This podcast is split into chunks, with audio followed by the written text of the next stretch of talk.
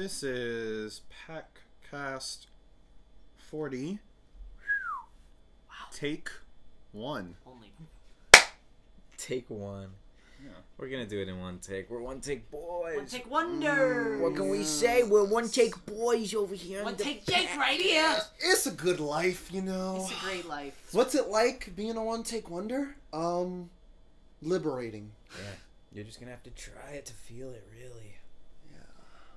Yeah. Yeah, it feels pretty good, doesn't it? You know, it's a Thursday, you know, we're sipping on our iced coffees and cokes. You know, it's a good day. Good time. Hey, what up, party people? Hey, we're back in person. That's right. We're still here. I'm Jeremy Van Suarez. I'm Jacob Wade. And I'm Logan Riley Bruner. Yes, the uh, experiment continues. We are And- back in person. Back in person for the Person Packcast. Person Packcast. In person Packcast. It feels episode better. The PP, if you will. Oh my gosh, oh, I don't guys! call that. It's episode forty. Episode 40. I can't believe Jacob's done 40 episodes. I've done forty episodes of this I think you've done podcast. 42 because of the minis. True. We have many podcasts. Yeah.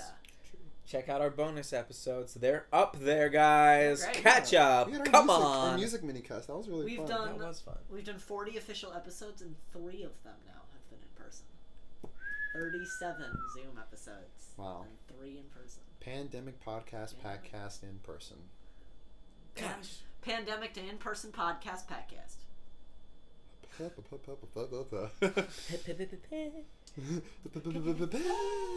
All right. Uh, do we have anything to? We have a lot. We've to- got a Oh, lot. girl, you better take We it away do. then. Uh, well, first things first, I'm the realist, uh, because I released, or Jacob released, because he did most of the producing and editing on this one.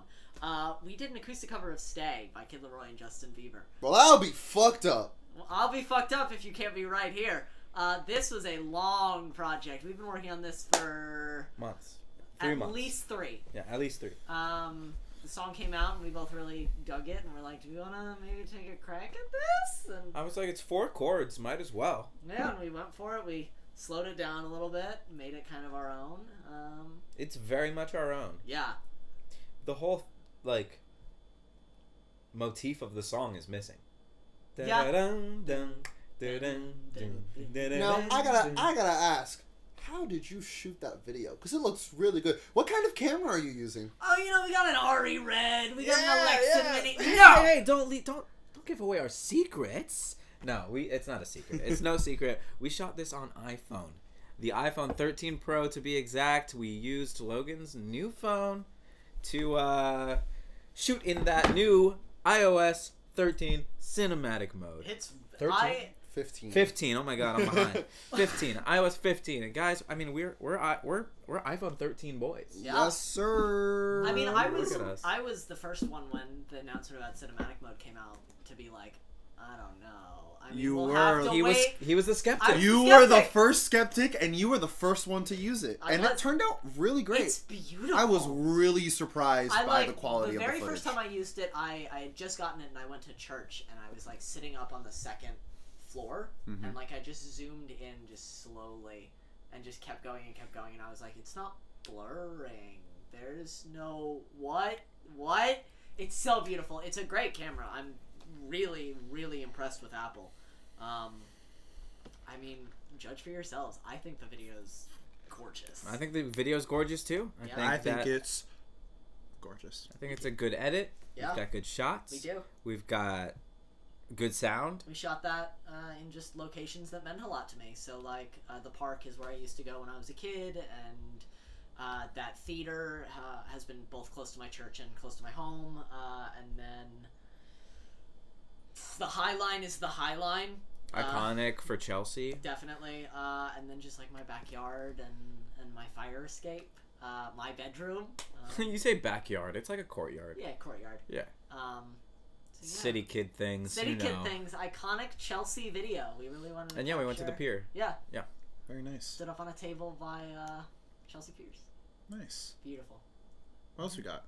Um, this coming week we have an interview with a new collective member. I'm not going to announce who it is yet. They are coming on Wednesday. They have already been announced as a collective member. Uh, but I'm not going to announce whose interview it is. Uh, I'm super excited. Uh, this person is an incredible friend of Jacob, Jeremy, and myself. We've gotten to perform on stage uh, when we were younger with them. So, uh, Mhm. very much looking forward to releasing this interview. Uh, it was an honor to get to interview them. Um, so well spoken, so eloquent, and a really fast interview. It's like Bing, bang, boom. at, at time of recording this podcast, I haven't finished editing it, but uh, when it's done, I'm gonna guess it's under ten minutes. That's my that's my- Under, wow. I Wow. think it's gonna be under ten minutes. Um, Cool. Very, very came in, knew exactly what they were gonna say. It was amazing. That's awesome. Um, so yeah, that's coming on Wednesday. Very excited about that. Uh, Ephraim's interview was released la- two weeks ago. We re-promoted it last week, so go check that out while you're waiting. Um, yeah. More interviews to come, more acoustic covers to come. More Not too soon, but in the future. And Packcasts coming weekly, you already know. Yeah. Yeah. We We've got got a lot. Sabes. Ongoing projects, ongoing. you Yeah. know? Feels good. Congratulations to whoever wins the Mexican Grand Prix on Sunday. We're excited. Whoever it is will be excited. Oh, It's wait, true. wait! There's one more piece of housekeeping. Huh? I totally forgot because this is going to be released on Tuesday, and our lovely Jeremy Suarez is going to have had a birthday tomorrow. That's right. Well, f- tomorrow for us right now. For Yeah, us, tomorrow for Thursday. us. a couple days ago Listen. for podcast release. So, welcome to the 24 Club. Yay! I'm old like you two. Yay. Shut up. We're not even old. We're no, just. we're not old. We're young and fresh and still budding. Yep. Yes. Mm. Yes. No longer in our early 20s.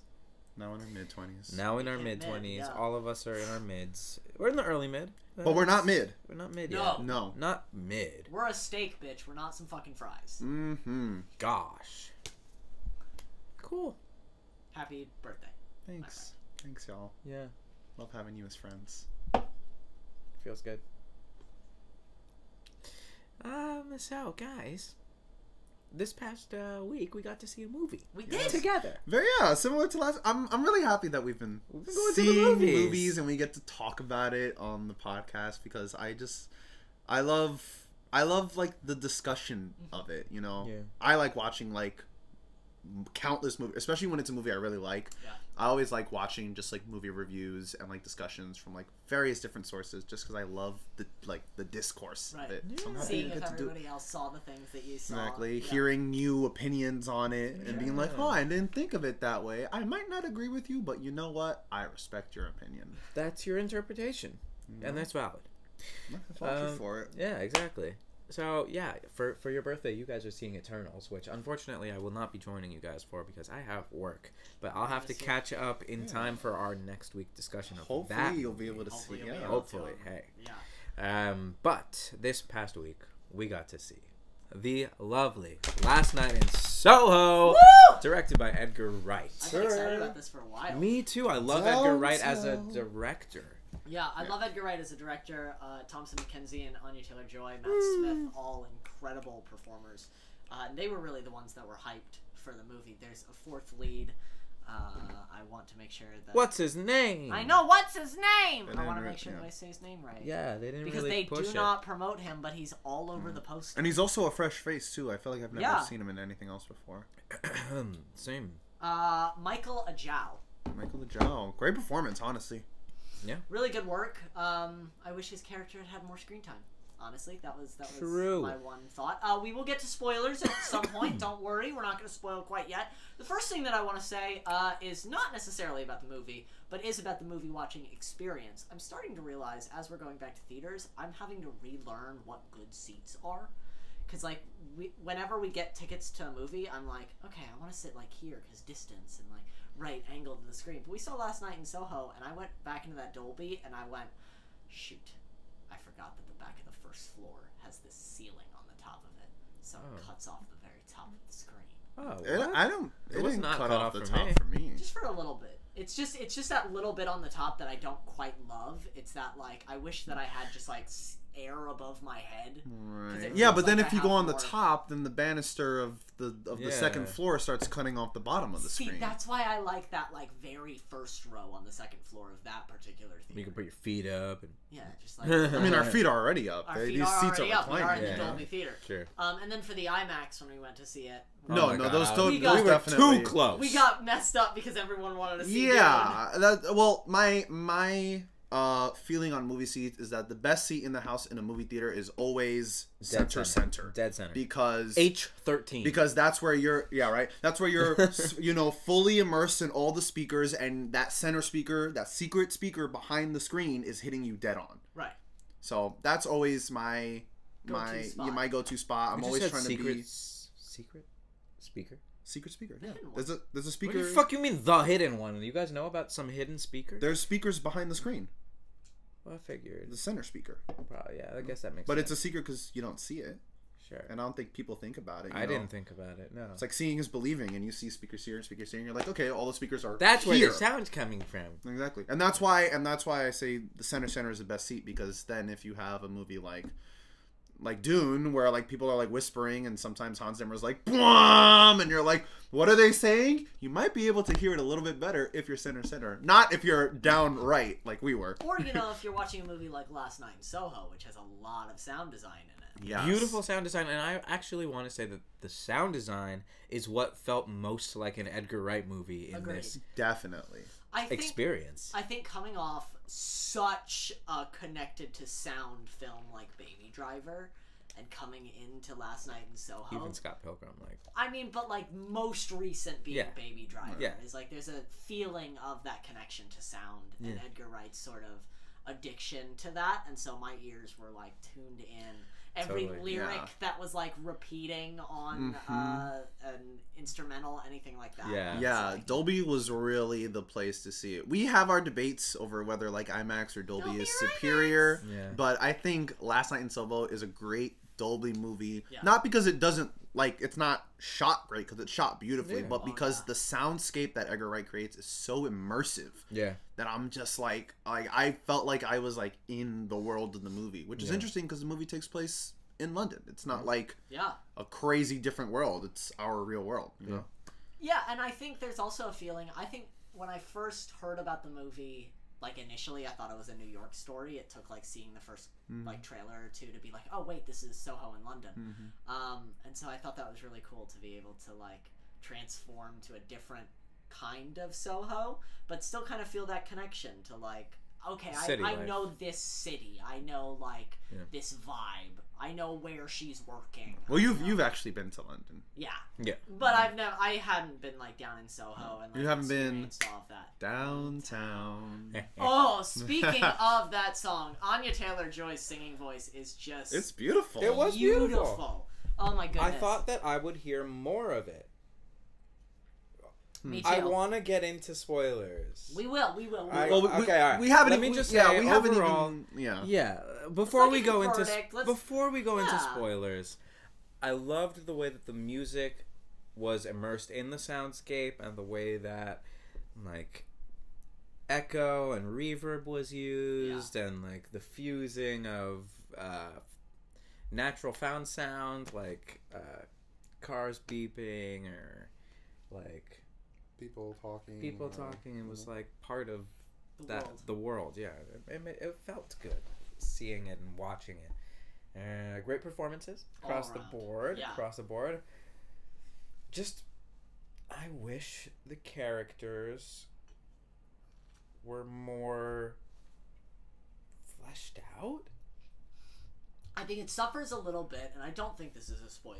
I think it suffers a little bit from passive protagonist syndrome. Mhm. yeah which happens a lot in movies that are like we're gonna go we're gonna take someone modern and send them back in time is like a lot of what they're doing is We- observing they're watching they're like you become the character yeah kind of. you're looking at a character looking at a story so you don't learn much about the character as much as what they're seeing right and you know they have no effect on the story because they're just happened. watching it it's already happened It's not even happening to them; it's happening around them. So we know they're safe. We know they're well. until they're not Do we know where they're safe? in this I think- I felt that she was safe the whole time. I, I started to feel like she was in danger at a certain point, and I'll, I'll talk about when that was when we get to spoilers. But um, I think for Edgar Wright's first foray into horror, I was very impressed. It's a totally This listen. was not horror. I would call it a thriller. Thriller. I think this was a horror thriller. He's been marketing it as a horror. I Was it? personally see this movie as like a mystery thriller because it's not it's not horror like not saying all horror movies I are guess. about the scares, but like I don't feel like this movie was like about the scares. I I thought it dealt with scary situations. I thought the themes that it dealt were, with were kind of scary, Okay. but I didn't think that it was like a horror film. I wouldn't it's tell kind like of like Child's Play. Horror thriller. I see what think- he's saying. I think you know, 'cause- whether you call it a horror movie or a thriller movie, it's Edgar Wright's kind of first foray Into that seriously scared. Yeah. yeah. into that genre. Because we had like The World's End, which is kind of a thriller, but it's a comedy adventure rather than like a psychological. The World's End. uh, Yeah. the Barcrawl movie, Oh. the end of yeah. the, the. Cornetto trilogy. Yeah, Yes. I think I know Um, what you're saying. Yeah. Uh, for his first foray into this, um, I thought he did quite well. I was quite impressed with it, and I'm interested to see what comes next. Were there things that I didn't like? Sure. But I think the things that I liked outweighed the things that I didn't like. It's a movie that I would see again. Yeah. Same. Numbers? Any? What All right. We rating it. I'm giving it a seven. Seven out of ten. Giving it a seven. Yeah, I I kind of feel the same way as my compatriots here. You know, um, really good movie. I think in the third act, the plot starts. You know, its ping rate reaches a, a good three hundred. Okay. It starts lagging a little bit. All right. Um. Yeah, I I'd give it. I think I'd also give it a seven. Yeah. Before uh, I get into verdict, I want to say because uh, we've mentioned every single other person that's worked on this film. Uh, Krysty Wilson-Cairns co-wrote with Edgar Wright. Uh, I wanted to give her props uh, because I do think, even though I have some problems with the script, I think the script is very well written. It's super well constructed. Uh, Do you have the cast list in front of you? uh, I just have the like basic notes on it: Thomasin McKenzie, Anya Taylor Joy, Matt Smith. Can we shout out the uh the our two uh Yes, yes, older older absolutely. female actors because that's another thing I really appreciate about this movie, and this is also not a spoiler. I appreciated that Edgar Wright gave two older women, which I feel like we don't typically see in Hollywood movies, some really cool roles, Yes, uh, or at least at least at least one of them, because our our our great aunt, grandma, whatever, she's not super in the story. No, but she's She's sweet. Yeah, no, she is important. Of course, I'm not saying she's not. Yeah. She was so sweet. Oh, Granny. Uh, so there were three older characters. Um, there was the grandmother, um, the The innkeeper. the innkeeper, um, and then uh, a woman who played the sage Whoa. bartender. Uh, yes, her past. too. Uh, she ended up uh, also passing away. She's Oh. the second actress who was thanked in the movie. Edgar Wright thanked. Um, the movie is dedicated to Diana. And the old guy, the bar guy. Yes, he's older too. He ends up being very important. Yeah. Diana Rigg, um, who plays uh, the the housekeeper that Thomasin McKenzie meets uh, early on in the film. Uh, I believe she's in the trailer for it. Uh, the movie was dedicated to Diana because she passed away last year. Um, it was her final performance. It was also the final performance of Margaret Nolan, who was the sage bartender. Um, and then the third person that you guys wanted to shout out because she had a good part and she was an older actress um, is I'm trying to find because I have Eloise's mother. I have Eloise. Where is Eloise's grandmother? Is that her? She looks way too young. Rita Tushingham? Rita Tushingham? Peggy? Who's Peggy? I think so. Peggy! She was in A Taste of Honey. We read that. Didn't we? We did? Yeah. You read it. I read it. Taste of Honey. What, when, when did I read that? Whose class did I read that for? Someone? Let Write it in the comments, below. If, you, if if we had to read A Taste of Honey, what was that for? Was that for Parenti's class?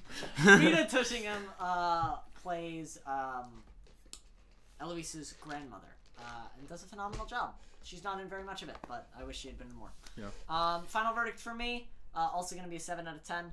I'm harsh on Edgar Wright uh, because I really love his movies, and Scott Pilgrim vs. the World is my favorite movie potentially of all time, and uh, Baby Driver and Hot Fuzz, and I think it's it's it's a very high bar that you have set, Mr. Wright. Um, your movies are always great, so um, yeah, that's that's where I'm at. Uh, shall we move into the spoiler zone? That's do it. right. Hold my spoiler hearing. Zone, baby. Okay. Okay, here we are. Spoilers. We're entering the spoiler room brawl. Three. Two. One. Boom. Okay. So the third act has issues. Yeah. It's a great movie, I think. And then, And then she goes to the police. and then she goes to the police. and we get a scene where our main character like recaps the movie thus far, but she doesn't like. There's no new information in No, it. it's just like everything Yeah. that's happened. and it's like you're.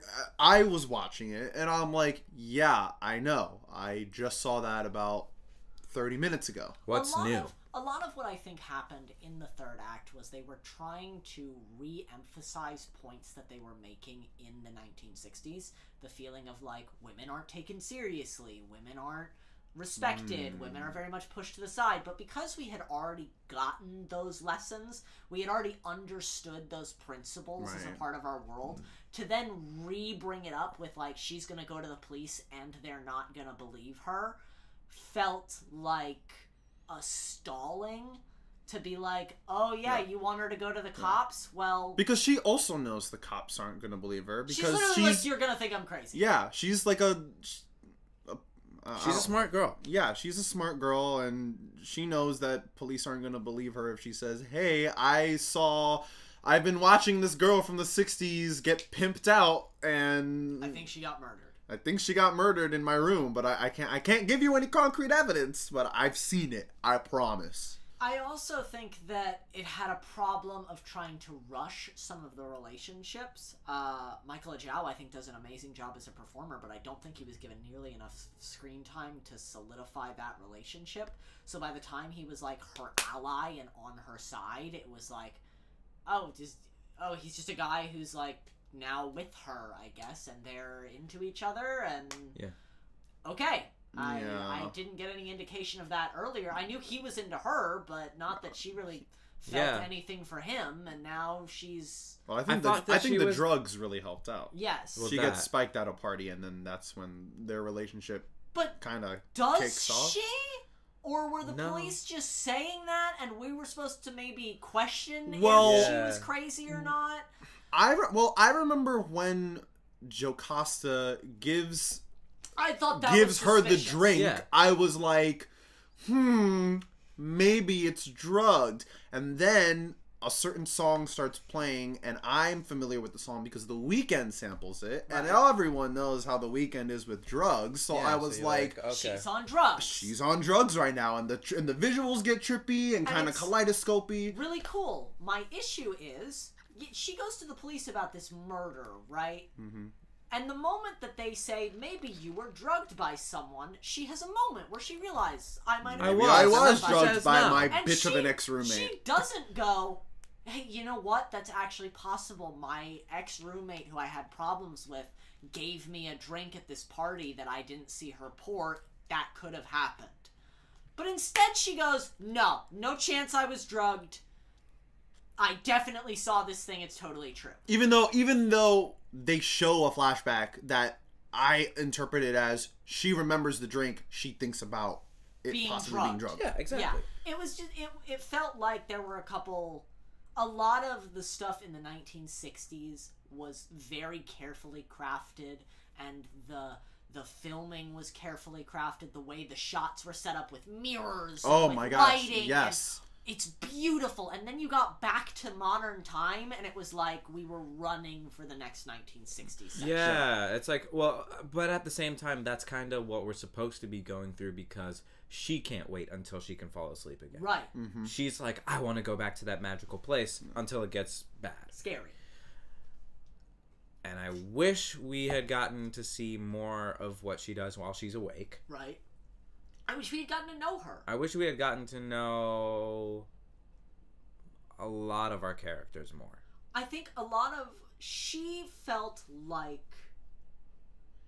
the embodiment of woman, like the embodiment of like she Yeah. is a woman. Yeah.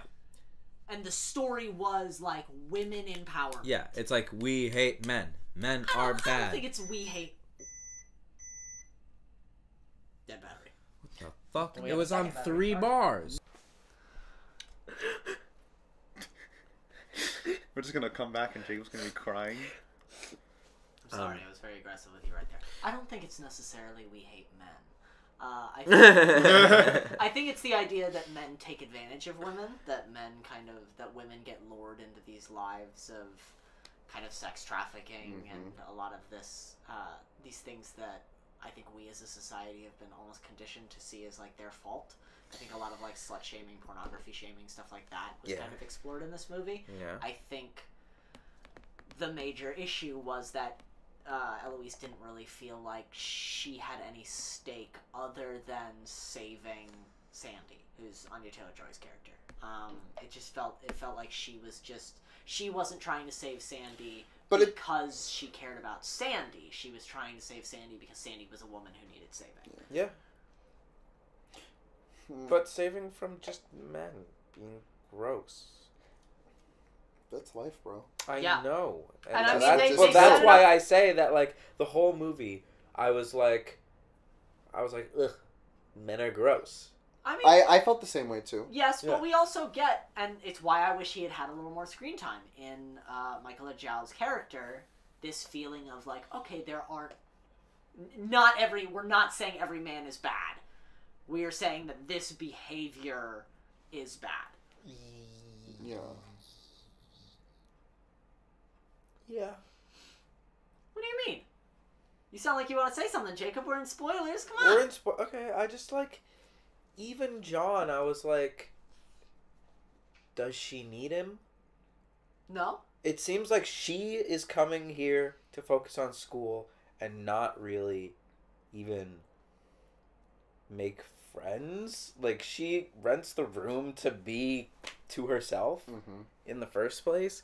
She's not interested in John until she can use him to like feel safe. Distract yourself. Yeah, like But I don't think that means that men are bad. I think no, that just no, means no, that she's not interested. That's not. Yeah, you know what? I'm I'm reflecting on this movie and I'm realizing that a lot of our modern day characters are pretty two dimensional. Yeah. Because it's like, what do we know about our protagonist?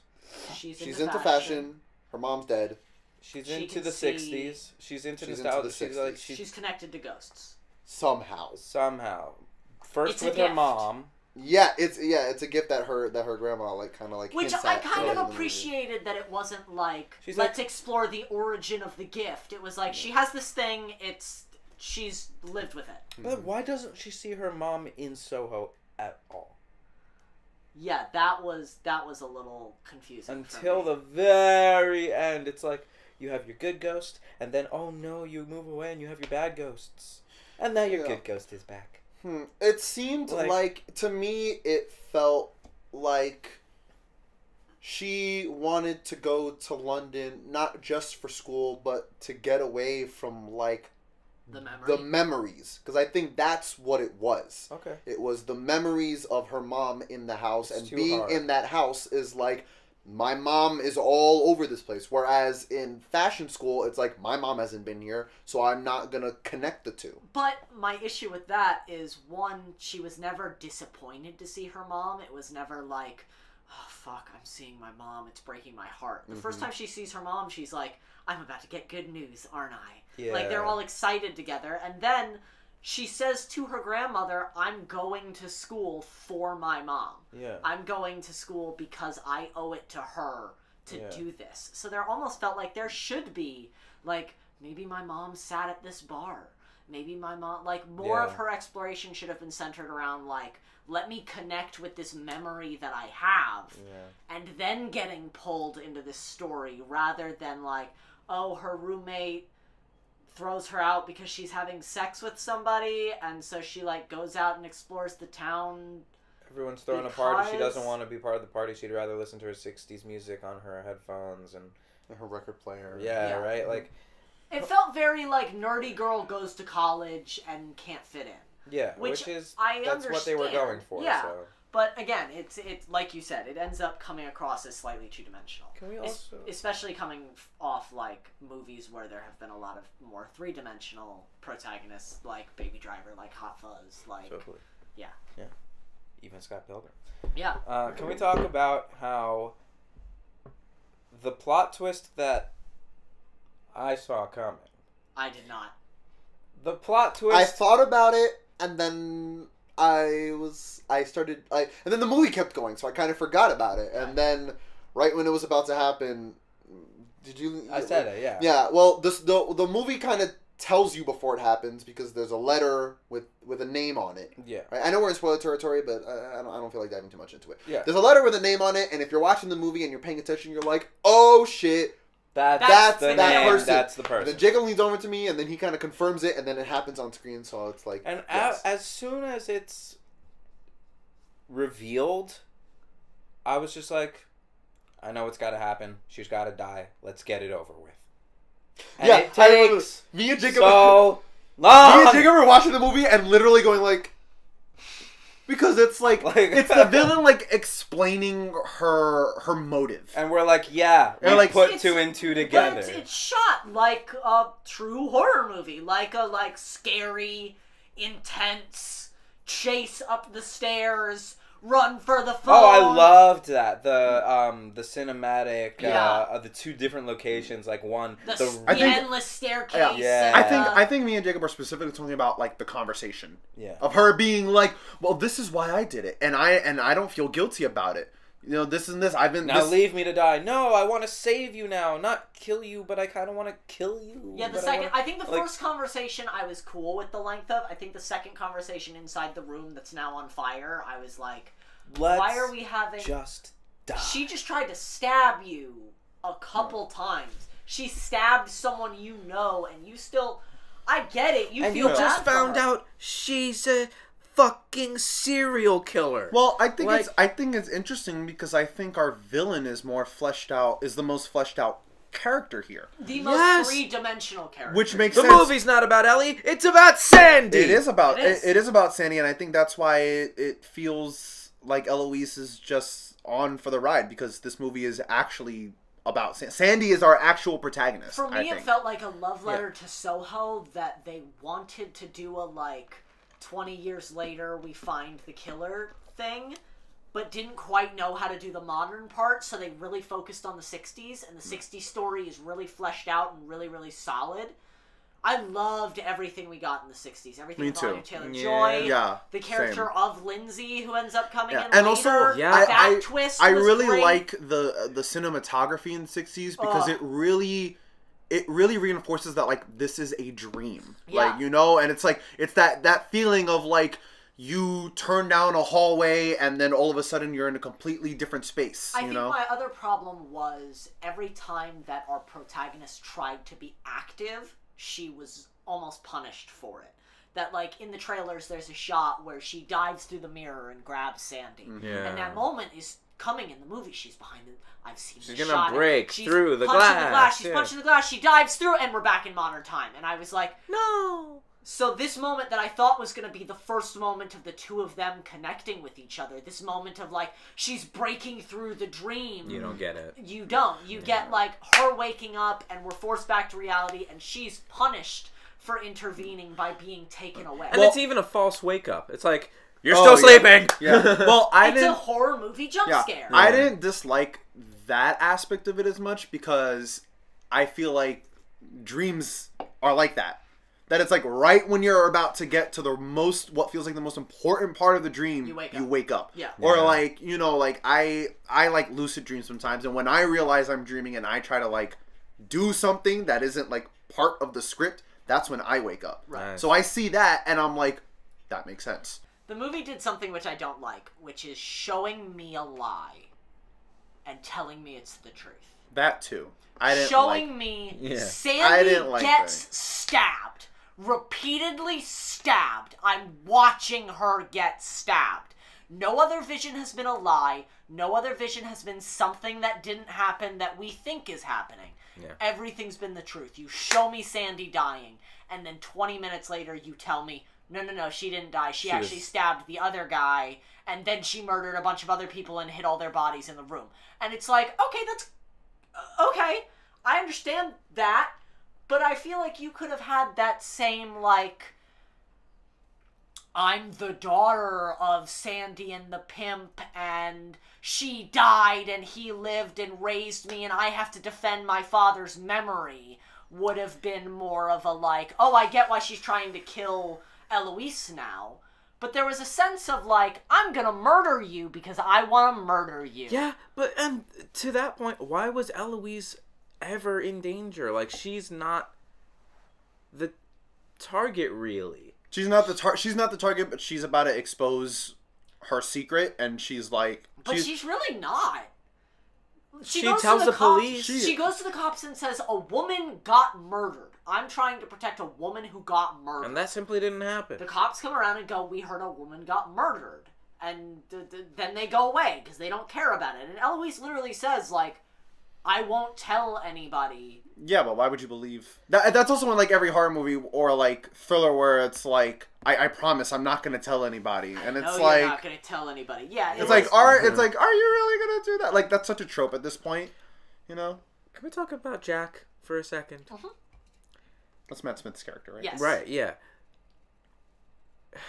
I wish that Jack had more of a character too. I think Jack has a Yeah. solid character. I was fine with Jack. He's the- Why- oh, what, I was what, what were you missing from Jack? I was like, this is Matt Smith playing Jack the Pimp, and it's all it's good. It's just the same in every scene. Kind of, I don't know.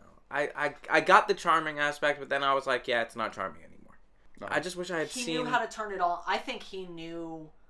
That's the point of the movie, though. Right, is Yeah. that he's he It's a is- dream, and then it's a nightmare. He's a really nice guy who seems like her perfect ally, her white knight, and once he has her in the palm of his hand, Yeah. he He's a fucking Uses and manipulates. scum. Destroys He's scum. Yeah.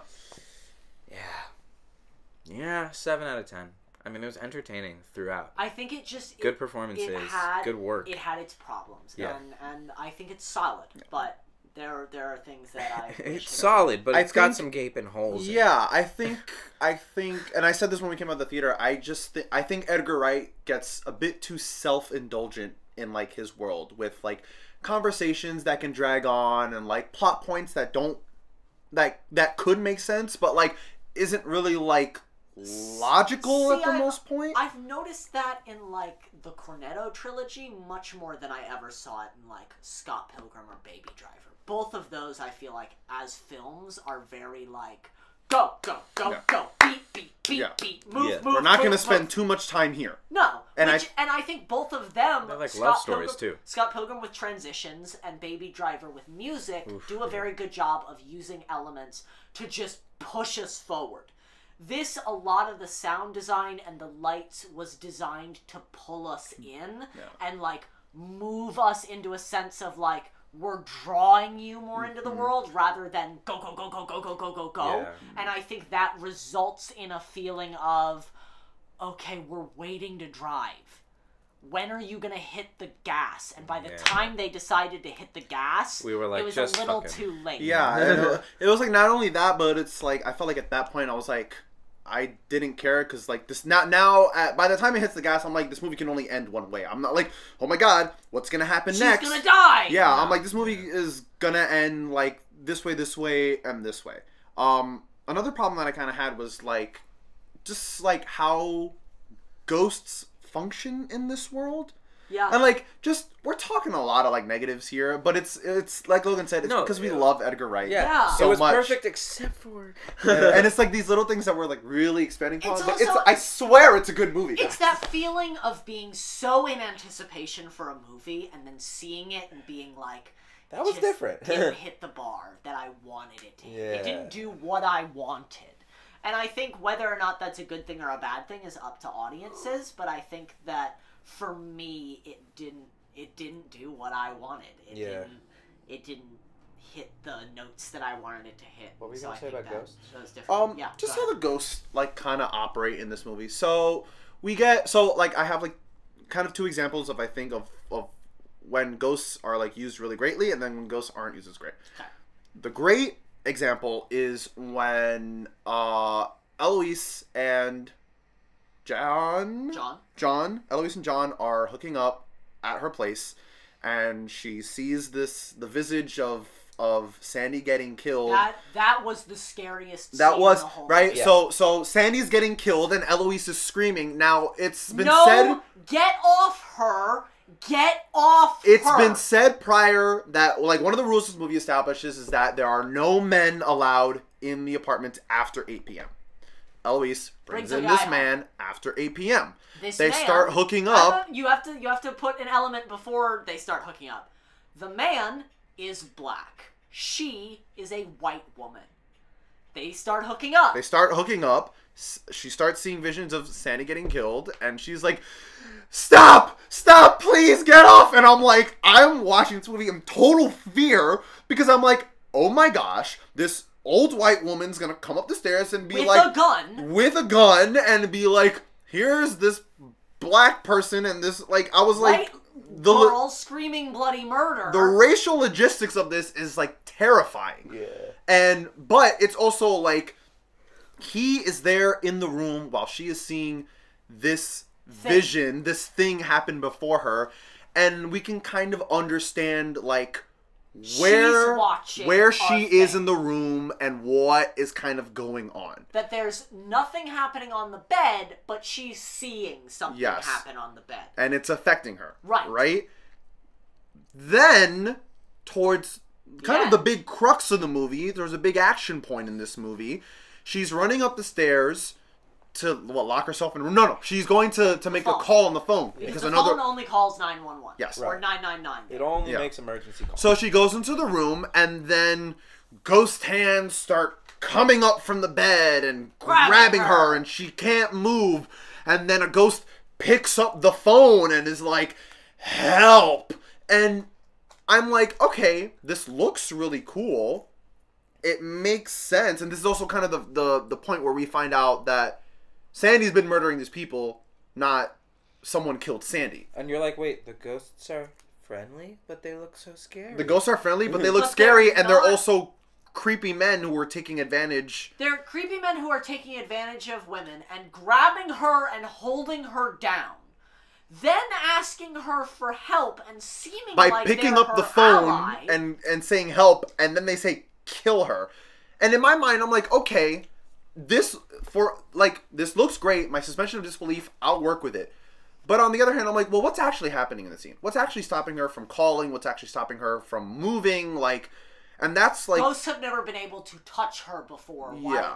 When she's awake, why can they touch her now? and that kind of frustrated me. had it been more of a sense of rather than her getting grabbed and like pulled onto the bed and held down had it been like they were pulling her arms and she was like stumbling around the room almost in a sense of being drugged mm-hmm. like she was trying to get to the bed and we're seeing ghosts grab her but realistically what's happening is her body's just not working anymore great that tells me what's happening. But to have it be this like, and now the ghosts are real. They are tangible. Yeah. They can touch and speak and communicate. in the daytime. In the daytime, when she's watching something they have never done before, for our climax. You're It kind just, of it was yeah. a weird. And then Sandy sees all the ghosts that like they've become real. Yeah. It's like, well, is she seeing an empty room? Is she seeing the ghosts? Is she remembering? Is Yeah. You know, we like I said, we've we've been nitpicking a lot of this movie. I will say something that I really really liked. When once we get the reveal is like, okay, I I'm supposed to resonate with this character and feel empathy for this character because she has been taken advantage of. and I did. And I did. At the same time, she is also a serial killer Which is wrong. which is wrong, right?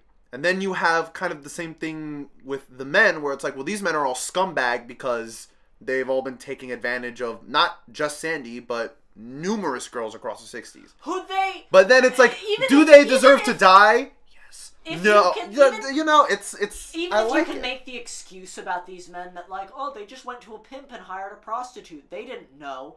They make it very clear That they're gross. that not not even just like that they're gross, but like as a man, it's quite obvious when someone's not into you. Like if you sat down, if you I don't know. Men are pretty oblivious they all listen, agreed.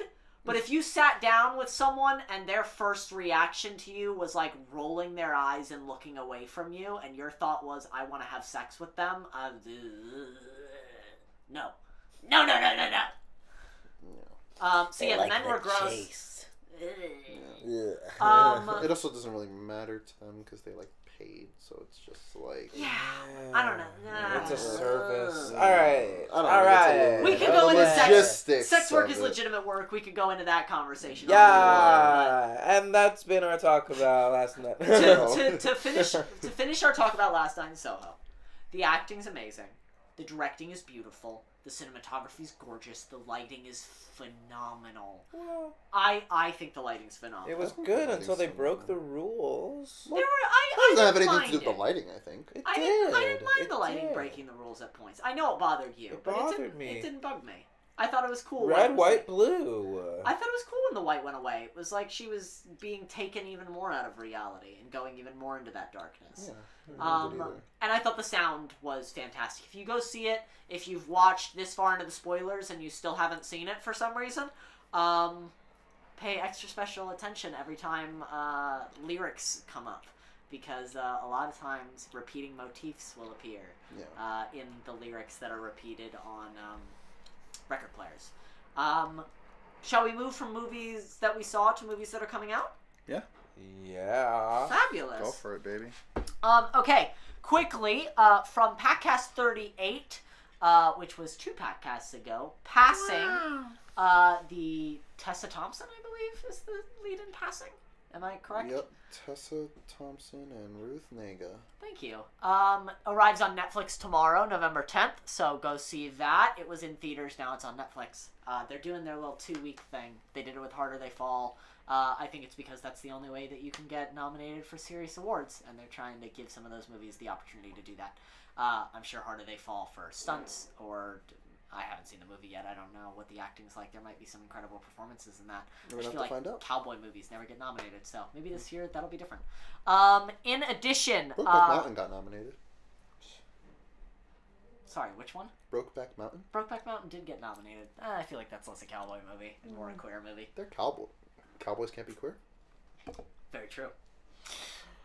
Uh, next up, we've got a movie that's beloved to all our childhoods. We all watched it when we were kids. Clifford the Big Red Dog. Uh, directed bark. Bark Bark. bark Directed by Walt Becker and written by Jay Scherick, David Ronn, and Blaise Hemingway, with story by Justin Malen and Ellen Rapoport, who is a female writer, uh, and characters by Norman Bridwell. Uh, it's cute. It looks adorable. Jack Whitehall is in it. Uh, it's gonna be a fun family movie. Um, I don't, movie? A fun family movie.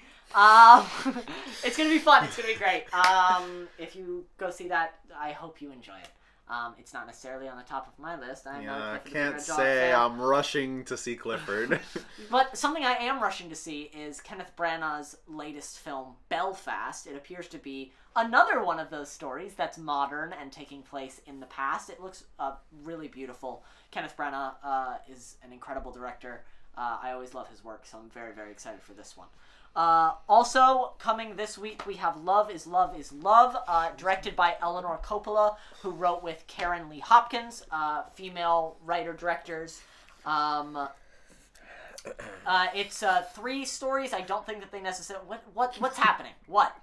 Nothing. You're reading, aren't you? Keep going. Well, I got you two laughing over here. I I'm not what's so laughing. funny. I am not laughing. I am not laughing. Anyway, It's still going. We're a mess right now. yeah, we are. Uh, love is love is love is three different stories. I don't think that they necessarily necessarily connect. I think they're just about uh, love, commitment, loyalty, relationships. Uh, looks like good acting, looks like good storytelling, so that looks cool. A movie that I'm really excited about uh, Night Raiders, uh, directed and written by Danis Goulet, uh, who is an indigenous American female writer director. Uh, this looks like uh, a metaphor for what happened to a lot of indigenous Americans when Europeans came over, kind of the indoctrination of their children into um, this kind of westernized ideal of one language, one culture. Um, it looks kind of like the fifth wave, that Chloe Grace Moretz movie, kind of like uh, instead of sister saves brother, uh, mother saves daughter, uh, or son, I believe, actually, not daughter. Um, it looks cool. It looks like a good movie. I think it's really exciting. Really quick, I noticed you passed over Apex. Yes. No, yeah, it's not. He's It's just not in these- ones to discuss. I know. I just I just want to talk about it real quick. You want to talk about Apex? Not I just want to say Go ahead. I feel like this was supposed to be an Apex Legends movie. No. Do you not think the symbol looks like the Apex symbol that they show in the trailer? It literally looks like the triangle. Maybe. I felt like they were like someone wanted to adapt Apex Legends, and then they were like, "We're No. not going to let you do that," and they're like, "Well, we're going to call it Ape. Apex." Yeah, but none of the characters are like close to the characters in the game. No, it was it was just a weird thing. Anyways, I just wanted to put that out there. They both had the word Apex in them. Yeah, that, that I think that's what it was. I was Clear like, connection. the symbols are clear. Um, yeah, Apex is a new Bruce Willis movie. Jeremy, you might end up cutting this section. Uh, I might. Yeah. I might.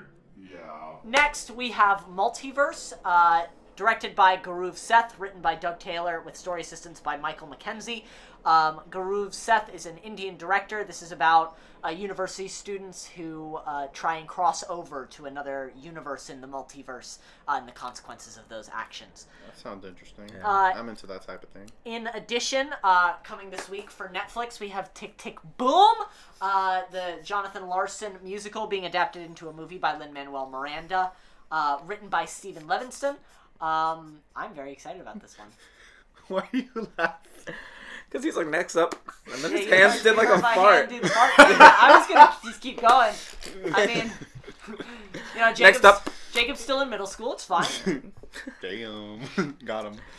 Uh, Listen. Uh, I played Jacob a little bit of music from the original Tick Tick Boom today. Uh, I hope he liked it. Um, I think it's a really cool musical, so I'm excited to see this one. I think Andrew Garfield is going to be great, and I think the story of how he got cast is really funny. So if you haven't heard that, go check it out. There's a whole YouTube video about it. I'm sorry, guys. We're silly today. Yeah, We're fine. Silly fine. I'm just gonna blow through the rest of these so we can get out of here. Uh, next up, we have The Accursed, which is a horror movie uh, directed and written by Catherine Michelle and Elizabeta Vidovic, uh, who are female writer directors. A horror movie about a family who is cursed, and the curse comes back after 20 years. Uh, we also have Soulmates, uh, which is directed by Timothy Armstrong and written by Alexandra Case and Stephanie Lynn, who both star in it. It's about two best friends uh, who live in a small town when a guy gets in between their friendship and kind of how they navigate that world. Dope. We have Stratton Castle, Tale of Jesse Goldenheart, uh, directed by Zelly December Slack and Peggy Roger. Cool name. Written by Peggy Roger. Mm, Denver Sal- Denver Slack. You said December. You said December. It's Denver. Directed by Zelly Dember Slack and Peggy Roger, written by Peggy Roger. Uh, Delly Dember Slack is a black director, and Peggy Roger, and a woman, and Peggy Roger is also a woman. Full women team writing about a servant girl in, I believe, Scotland who falls in love with the Lord of the Manor, uh, and Dope. the uh, the intrigue that follows. Uh, in terms of documentaries, we have Julia, which is directed by Julie Cohen and Betsy West, who are the directors of RBG. Julia is about Julia Child, that absolute legend of the kitchen. Uh, I'm very excited for this one. I think Yeah, it looks looks super good. cute. Uh, we also, in terms of documentary, have Mayor Pete, which is, of course, about Pete Buttigieg, directed by Jesse Moss. Uh, whether or not you agree with his policy or not, I personally think Pete Buttigieg is an inspiration. I'm very excited to see this film come out. I think it's going to be great. Finally, uh, we have Double Walker, which is uh, directed by Colin West, who wrote alongside Sylvie Mix, who stars. Um, this is about a girl who's given the choice to have one more day on Earth or become a ghost and haunt those that are sinners and believers. One Uh, day more. it looks- She chooses the latter. She chooses the latter. It looks scary. It looks intense. Uh, it looks similar to Last Night in Soho, that like men are trash. Uh, so looking forward to that. That looks super interesting. Uh, those are the movies coming out this week. There are a couple more. You can find the info about them below, but not on Facebook, Twitter, or Google Plus. So don't look there. Uh, anything else that we want to hit on uh, before we get into the content that we've been consuming? Hmm. No. Cool. What content have we been consuming? I uh, am still watching The Wire. I think I'm gonna give up though because they just killed my favorite character. Uh oh. I'm on the last season and I haven't agreed with the plot at all. I In the I've last like that, season and a half, I think that like one of the main writers on the show like Left? died Ah, at like during season 4 and so like this last season is just not hitting the same. gotcha. and it's not. It's really not. Mm. Um, so I think I'm gonna stop that. Um, but I'm still. Oh, and I finished Ted Lasso finally. I am all caught We up. talked about this a lot. have. Maybe we'll do a little mini Jacob and I podcast about Ted Lasso because that's uh, that season has a lot to discuss. Yeah, true. I am still watching you. I've watched the first five episodes now, and I am still watching Succession. Nice. You already know already know. Succession season three is going off. Going off. It is going It's off. intense. It's an intense season this year. It's Great show. intense. Great show. Yeah. Great show. Um, that's all from me. Okay. Yeah. Uh, in terms of me, uh, video games are still video gaming. Uh, Catherine Full Body, Apex Legends, NBA 2K22. Uh, I say Catherine Full Body. Ghost of Tsushima. Um, started Knockout City. Hoping to try uh, the remaster of Kingdoms of Amalur because I heard that was a really great game. Cool. Um, still watching you. Still watching Succession. Um, watching the Great British Bake Off, which is great. Very very smiley show. Now, is it the Great British Bake Off or Baking Show? It's both. It's both. Those are different shows. No, they're the same name. They're the same the show. same show. But I think in with Britain, two names? in Britain they call it the Great British Bake Off, and here they call it the Great British Baking Show. Okay. Because whenever I It's see it, marketed differently. yeah, whenever I see it, like the posters of it, it says the Great British Bake Off. But if you go on Netflix, it says the Great British Baking Show. That's so weird, isn't it? I think it's because it was just like BBC versus different. Nar- Netflix or like whatever. PBS when it was being Okay. shown. Yeah, there. it's like you know, like lost in translation type of thing. You know, it's the same language. Interesting. Um, yeah, that's that's Succession. You you know we're we're keeping it consistent. Not much new has come. I mean, Love Life season two did start, and I haven't gotten to start that. I'm very excited for that. yeah. Um, with Ari and Moyad. Yeah. Shout them out. Shout out to Arian. Every episode. Absolute legend. Shout out. Jeremy? My turn. All right, cool. Uh, I have been listening to this new Coldplay album, "Music of the It's Spheres." really good. Really is good, really really, cool. All of us are listening to it. huh? Yeah. I also listened to uh, this album called "Mango" by Black Party. Uh, Didn't listen to it. kind of R&B and soul, hip hop fusion. Wow, 2016. Wait, oh really? That's from 2016. Wow, it feels like really modern. So yeah, go check that out. Uh, listen to the new uh, Big Sean and Hit Boy EP. What you expect? Um, that was pretty solid. Just bars, bars, bars all over the place. Yeah, I love Um, I started Atlanta season two. Um, I forgot that it was only half hour episodes, and that's kind of like that's my sweet spot for TV shows. So I'm definitely gonna keep watching that. Still watching Star Wars Visions. Um, oh yeah, we did watch that this week. we watched yeah we watched Star Wars Visions as well. I am almost done with Neo. The World Ends with You. I am on the final day. Um, I think the. I think the game wants me to think I'm fighting the final boss, but I think there's something after this. There always is. Yeah, um, especially because it's like it's a sequel to like another game, and they're like kind of following the same like pacing. So I'm like, this is a console game. Maybe they're gonna do like one extra thing. Sure. I don't know. I'll find out. Um, started Knockout City. Uh, pretty fun, competitive dodgeball. You know, whatever. Um,